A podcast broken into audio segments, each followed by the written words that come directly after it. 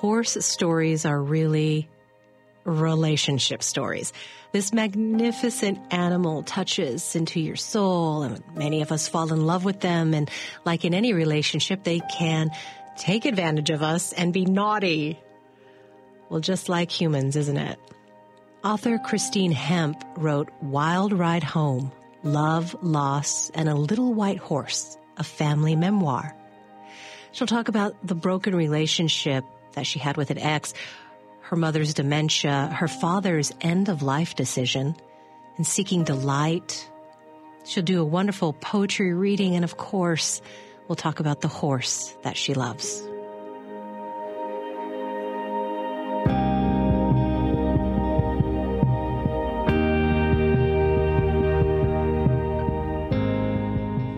Wild Ride Home is not just for horse people. What I have pulled out of it is a lot about relationships and your personal experience. It is, of course, your memoir, but specifically, there's some areas I would really like to talk about.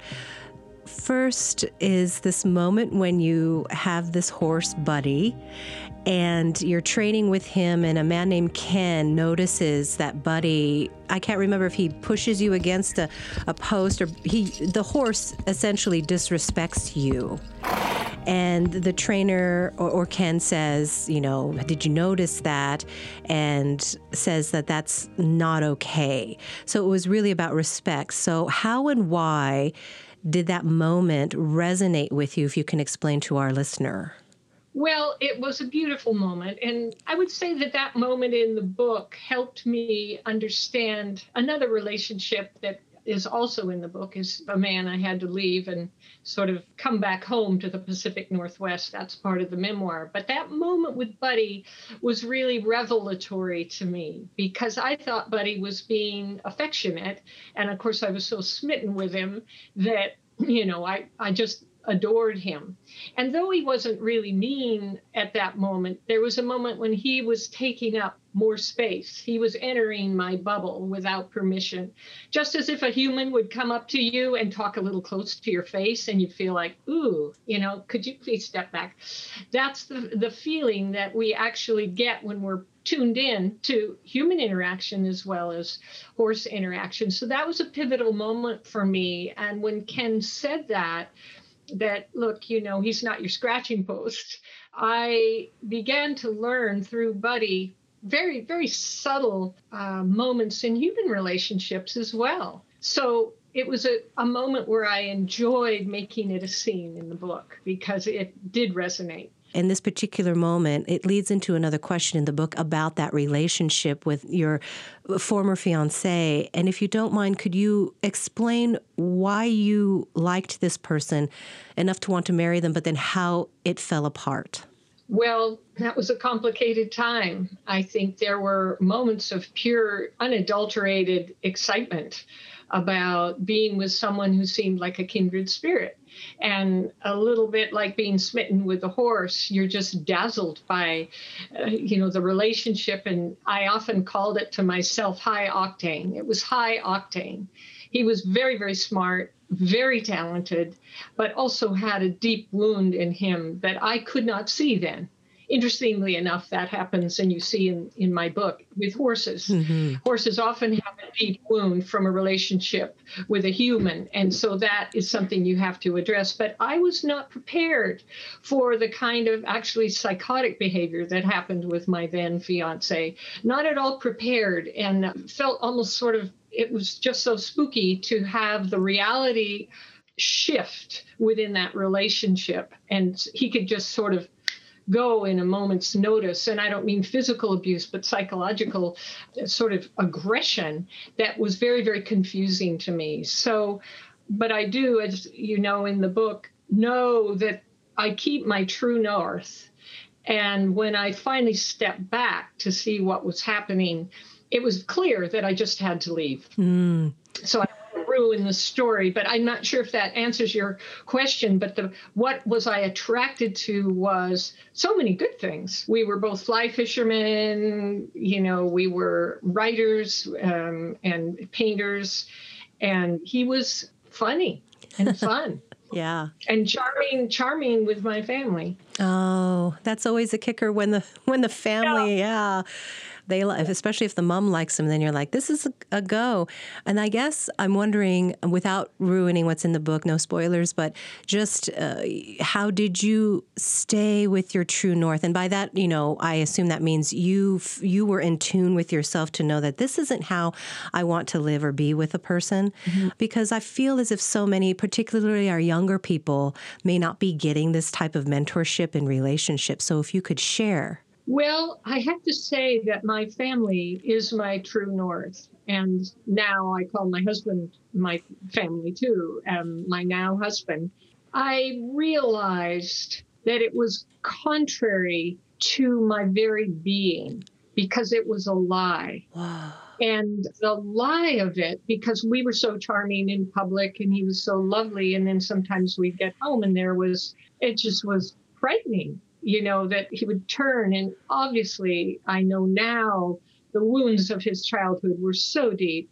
Um, he had a very famous father and, you know, not well taken care of. I didn't really realize that that was going to be a problem. But the true north for me was I couldn't do the lie, you know, that he was this person and I was with him. It, it became it became ridiculous. And I think that's why, interestingly enough, in this last four years of leadership. It's not political, it's just looking at leadership when there are lies. There is an alternate reality that's happening that, you know, it really kind of did a weird thing to me because I thought, wow, that was that was similar to what I went through. Reality shifting that you know isn't true, you know. Yes, and I'm so thankful that you were aware of, of that and that uh, I I have a a lovely family, and I'm, so we both are blessed with with yeah. good families. So I often worry about those who don't because they have to dig a little deeper to find that true north. Like I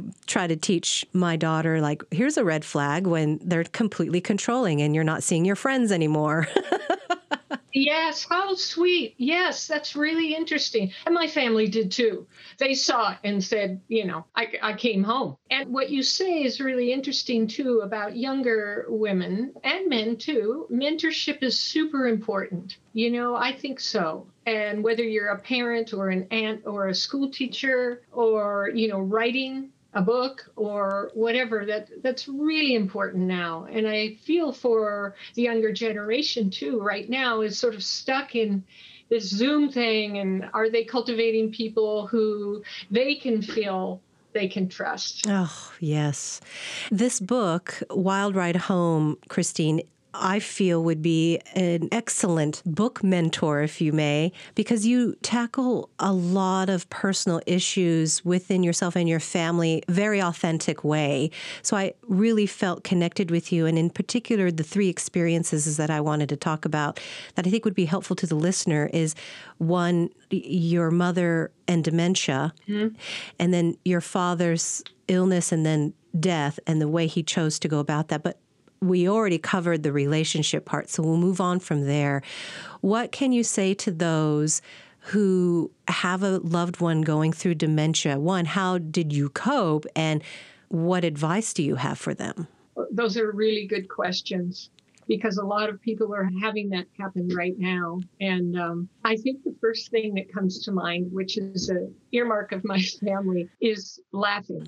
As you found out in the book, I mean, there are many funny places with my mother in the stages of Alzheimer's uh, where she says funny things and I say funny things. And if you can laugh about it, it's easier. It also alleviates the invasion of an Alzheimer's patient. And my mother lived with it for, gosh, I'd say almost a decade. So I came home and it was a long time before she died, eight years or so, almost a decade. And when I came home, this was happening. So what's interesting, what was interesting for me in writing the memoir is that I came home thinking I needed help from this crash of my love affair and my whole idea of my life and all this. And I landed with my mother in the early stages of Alzheimer's. So I quickly shifted to caregiving with my sister and my brother back east. And that changed me. You know, I realized that, wow, I've come back now to another alternate reality, which is Alzheimer's. Yeah. You know, that is the alternate reality of all time. But I think advice is to laugh. Advice is to acknowledge that other reality, unlike the former fiance. With an Alzheimer's parent or friend, you acknowledge that reality. So there isn't some kind of what you know okay mom you know she would just you know invent things like i was way up there i said oh really mom what you know where was it tell me about it so that there's the agitation is lifted. That's one little hint. Laughing and acknowledging their reality. Oh, Christine, that is so helpful because I would say typically a person would want to correct them into our reality. Yeah. Because you love them and care and you want them to know this is real. But I have heard of these other techniques where you just go along with their story and the family seem to be able to cope better that way. What gave you this idea? I just think it was a natural climate of my family dynamic that we laugh a lot, um, even when things are grim. And also, I think it just became clear that that kept her calmer.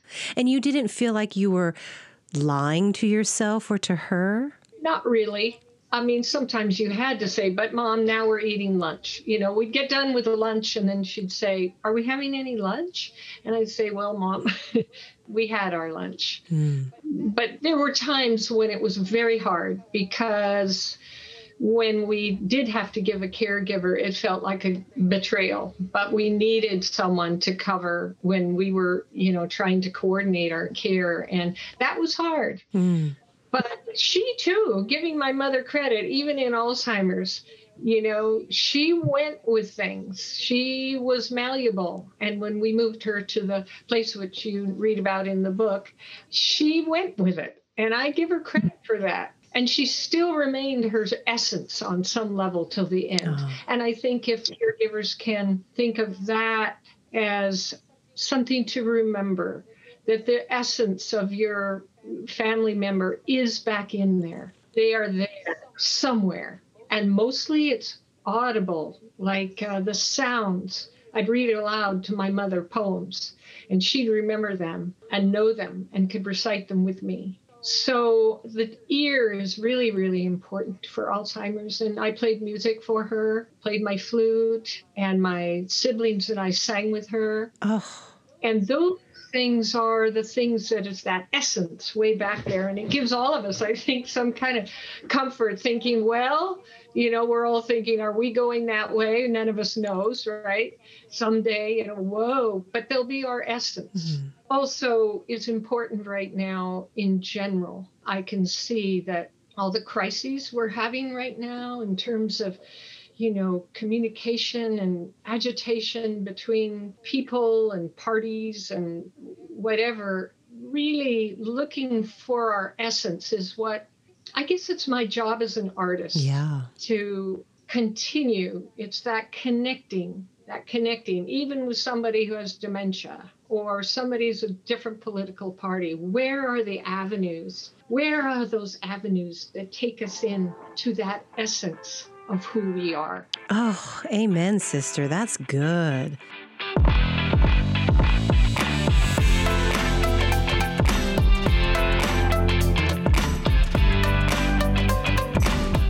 Want to see behind the scenes photos and videos from things like local productions, pledge drives, and life around the NWPB studios? Then follow NWPB's Instagram account by searching NWP Broadcasting and hitting the follow button.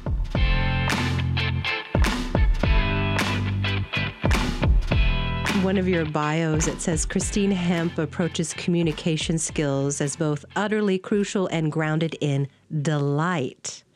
Now, that word delight is intriguing to me, especially for our, us here in this podcast, because we had a poet, Ross Gay, and he wrote a book on delight and finding delight, even in the smallest of things. So, can you explain a little bit about what delight means to you and what you mean?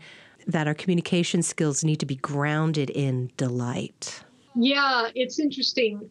Delight is a word I use a lot, interestingly enough, because I do delight in the world. I'm really glad to be living on planet Earth. And the delight starts just like Ross Gay in those particulars. And if I look for those rather than, oh, how many more days is this pandemic going to go on? You know, we're all in this slog right now. We're in just such a slog. It's interesting the rhythms of this last year. You know, everybody gets hopeful, and then, we. but I think to continue to look for the delight whether that's just your cup of coffee in the morning with your husband or you know your child saying on zoom one friend who had a kid who went back to school for a while, you know, they opened the schools and he'd never been to school before.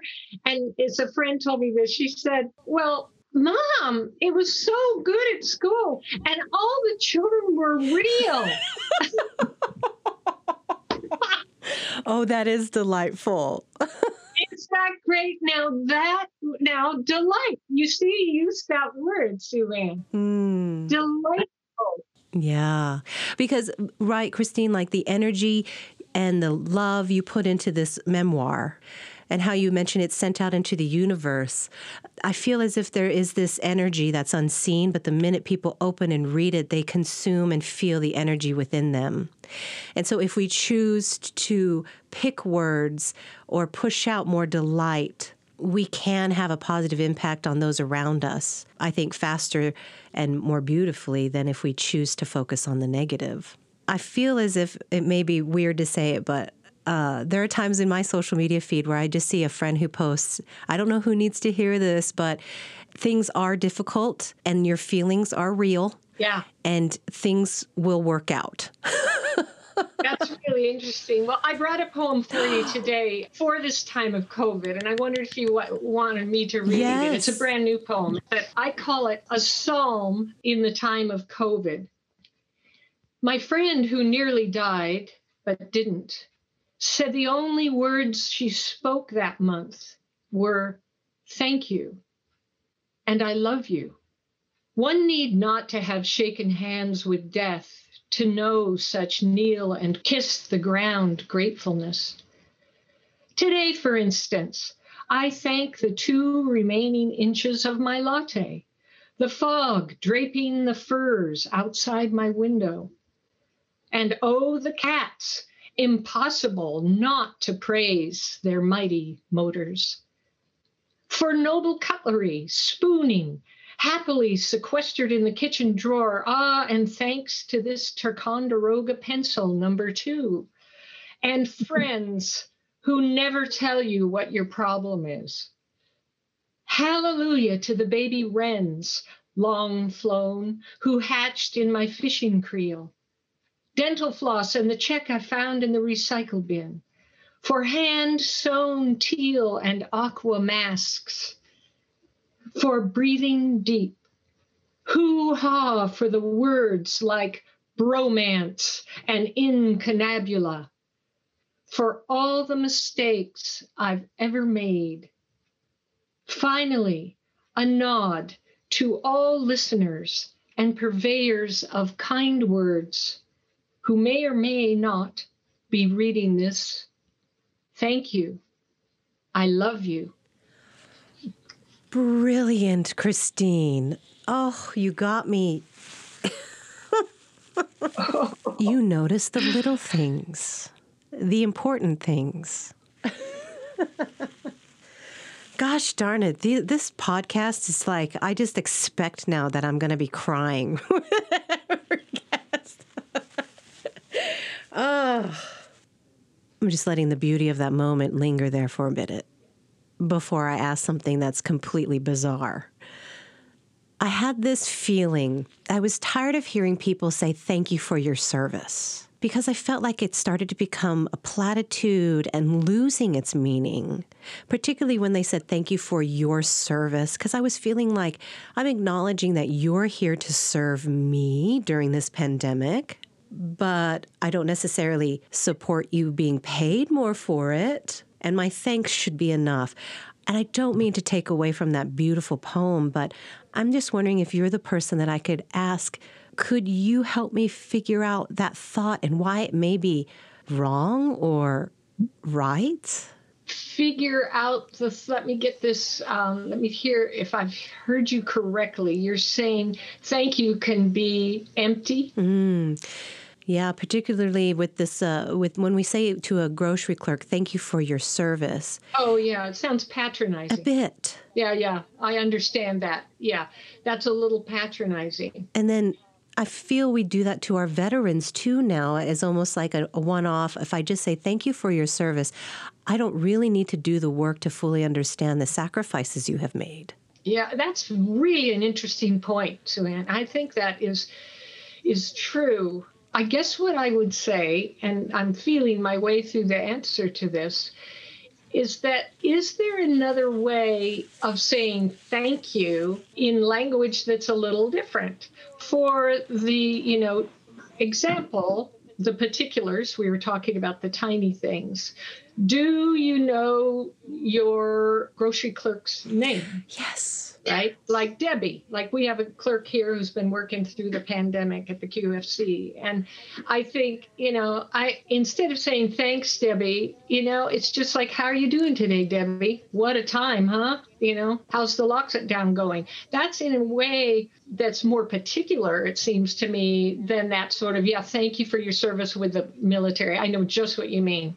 Yeah, I wouldn't I wouldn't say that to them because if I were in a more sort of I would say their names. Does that make sense? Maybe yes. Particular, and that helps. It helps me a lot too. Deal with why I was feeling aggravated by. It. well, yeah, because it's a, a hallmark thing. It becomes just like you say, kind of a cliche. Mm. So our challenge with language now, with so much quick Twitter, and not that Twitter's bad or good. I make no judgment about the social media. It has opened up so many wonderful things, and sometimes it can be you know, a weapon and all that. But our challenge as a culture now with our language is to make it fresh, keeping it fresh and new and real and true. Mm, I love it, Christine. Yes, and you're so good at that. I mean, I was listening to your, you did a talk with Humanities Washington, mm-hmm. you know, uh, from Homer to hashtags, and you said this line. Oh my gosh, Christine said, our oldest language is poetry, and we danced it and sang it. It is in our DNA. Poetry was the historian of the tribe. Oh, yeah. and the way you described the history of the printing press and related it to today's social media. I mean, let me just tell you, listener, that Christine, in a matter of five minutes, took a span of like, what was that, hundreds of years and said, Nothing is new here, people. Twitter existed. It was called the Gutenberg Press, and people were freaking out back then. And everybody thought society was ruined back then. It's because more people were talking, and then you let everybody have access to the books. That's terrible idea. And now you're like, everybody has access to print their own thoughts. And yet we eventually figured things out right the truth event truth eventually comes out so I feel like it eased my anxiety over this idea that social media is ruining our lives. I'm glad to hear it because I think the kind of creativity that has gone into these, you know, platforms, but I think that social media has also brought us together in so many ways and also there is incredible language going on in social media. I mean po- like you said you were going through instagram and you see a poem that you needed to read. But no there's nothing new under the sun but we're feeling very mm-hmm. sort of shell shocked about it. And okay so what do we do with the shell shock? What do we do with our surprise and our anxiety and how do we move together through this and kind of share and laugh about it as well? Yes. And that comes back to your book and your family your dad recently passed away. He had leukemia. And what I found extraordinary about this story the, about your dad is he chose to unplug, if that's a, the right way to say it. He he didn't want to stay in the hospital. He he basically, to me, it sounded like chose to die. Mm-hmm. And your family is so tight knit, from what I can gather. I mean, I know you have issues in your family like everybody else does, but you all seem very close. So, what do you do when a parent says, I want to die? Because we don't really want to talk about death.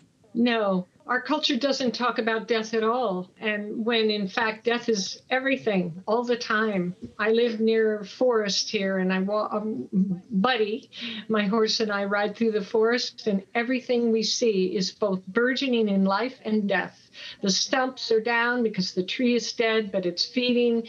You know, it's like we don't in this culture have an idea that's larger than the event itself at least culturally. I'm not saying people don't, but it's really interesting how we can't acknowledge it. It should be hidden when death is all around us all the time, you know. And um, and I think you ask how our family handled it.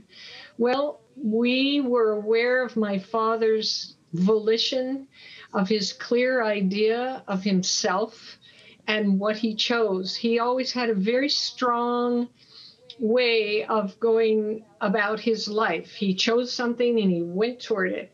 And this was something he did not want the quality of life to go down.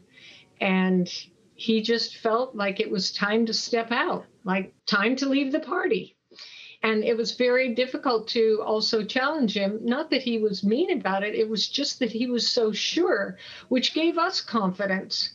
And of course, we were with him. You know, we saw him to the other side, right to the edge of the other side.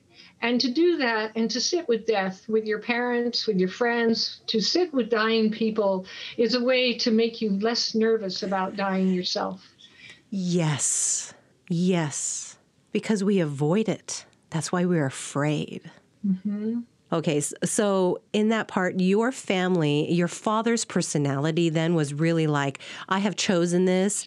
And I find that in my personal experience a little unusual because sometimes the adult children take over and they make the choice when their parent dies. And I have not seen that turn out well.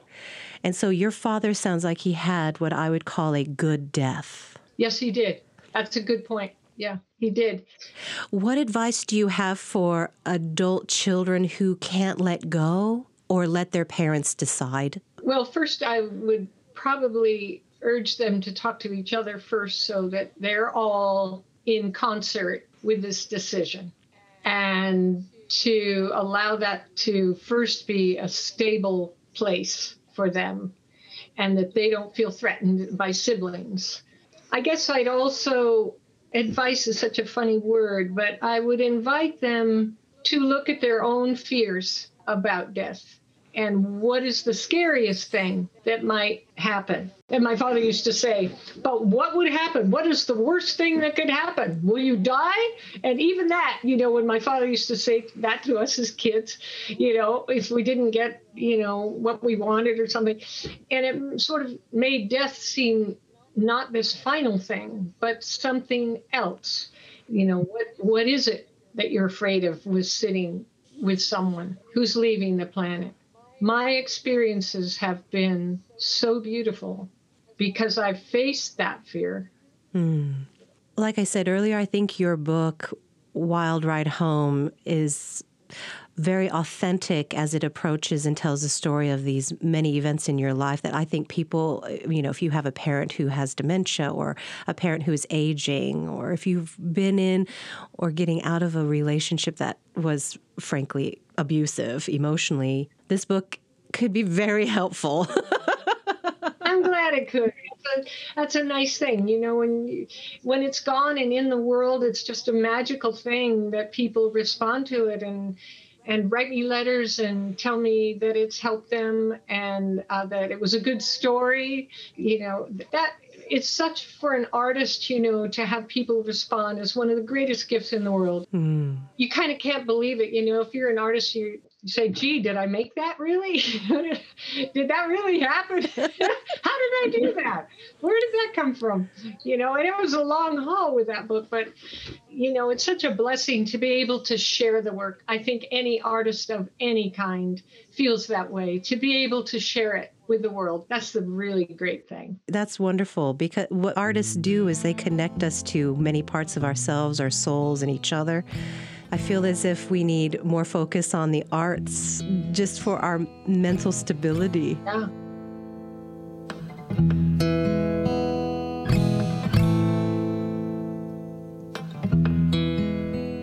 This podcast, like so many programs on NWPB, is brought to you courtesy of donors. People who watch and listen to NWPB for thought provoking programs like Traverse Talks. People who give what they can to pay for current programs and technology for future programs. You can join them. Donate any amount that's right for you at nwpb.org. And thank you.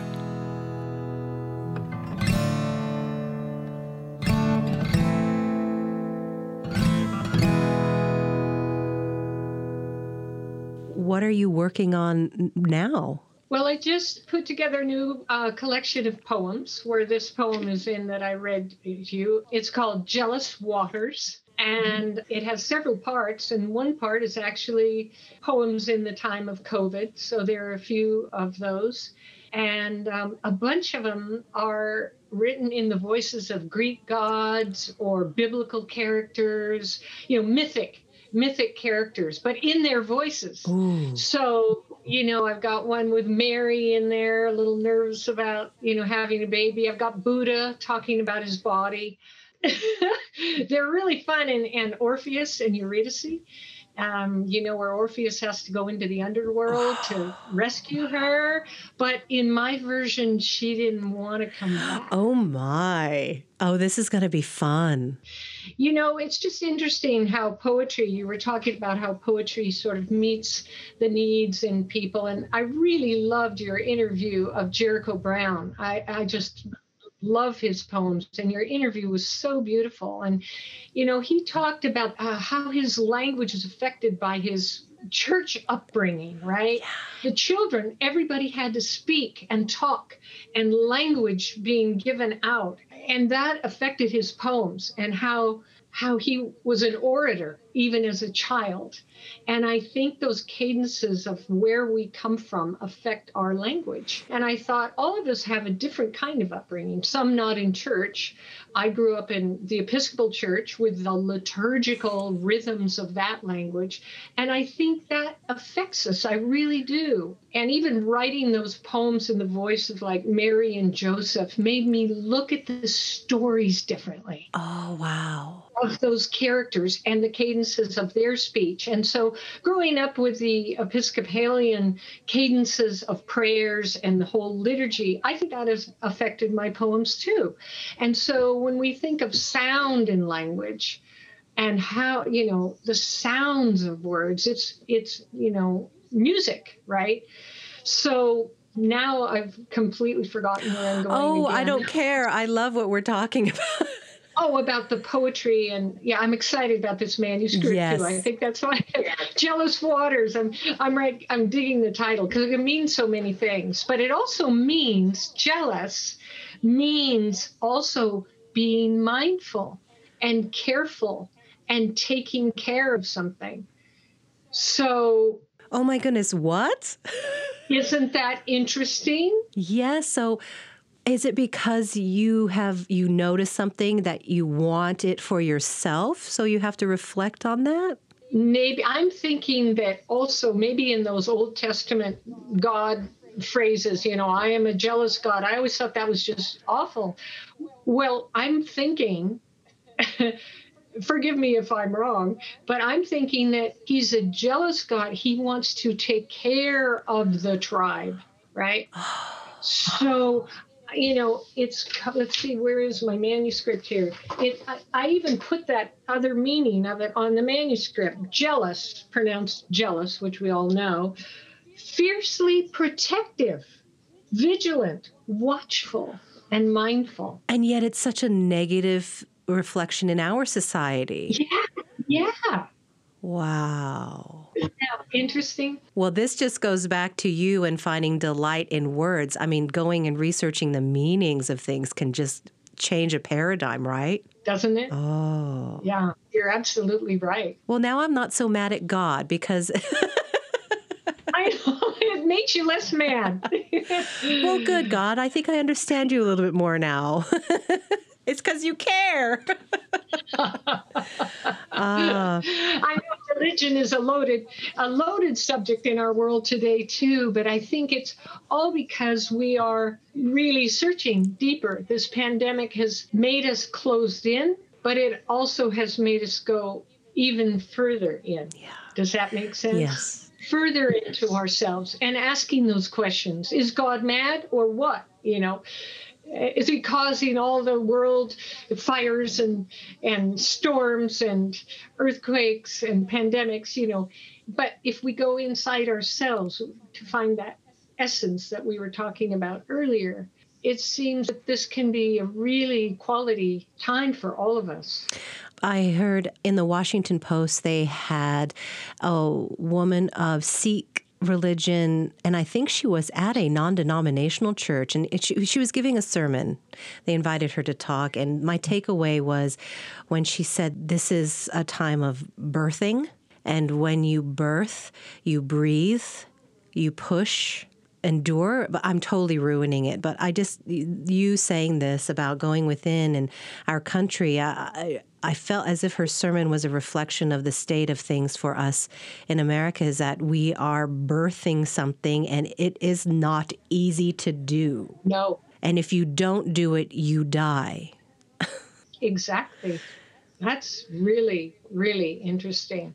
And how about the poet for the inauguration? Oh, yes. She said very much the same thing. Yeah. That was, oh, I'm getting goosebumps. Well, Christine, thank you so much for your time. And it was such a pleasure having this conversation with you. Thank you for your work. And uh, I particularly love that you focused on Buddy the horse because I feel like that helps people understand themselves more when we do it through a creature. well, Sue Ann, what a lovely interview with you. I, I just loved every minute of it. You're wonderful at this, and you're doing what you should be doing in the world, clearly. Oh, Christine, thank you.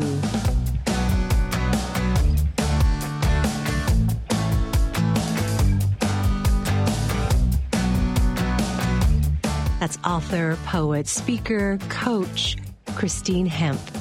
Her book, Wild Ride Home Love, Loss, and a Little White Horse, a family memoir, can be found or ordered at an independent bookseller near you.